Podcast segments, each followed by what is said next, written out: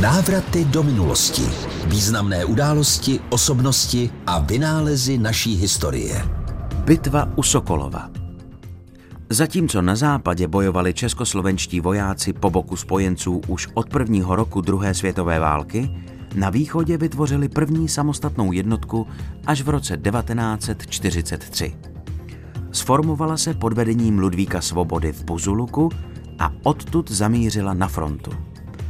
Prvním bojovým nasazením československého praporu byla v březnu 1943 bitva u Sokolova. Vesnička na řece Mže se stala jedním z opěrných bodů obrany ukrajinského Charkova, ze kterého rudá armáda vytlačila německé vojáky.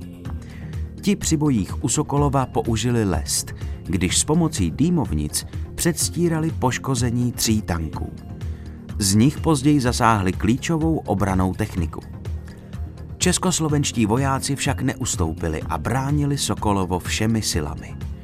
Symbolem této bitvy se stal kostel, kde bylo velitelské stanoviště nadporučíka Otakara Jaroše.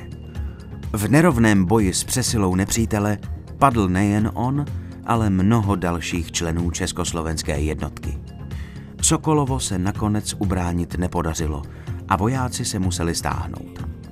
Bitva však byla první ostrou zatěžkávací zkouškou, ve které českoslovenští vojáci na východní frontě dokázali, že jsou odhodláni bojovat proti nacistům. Návraty do minulosti s Vojtou Kotkem.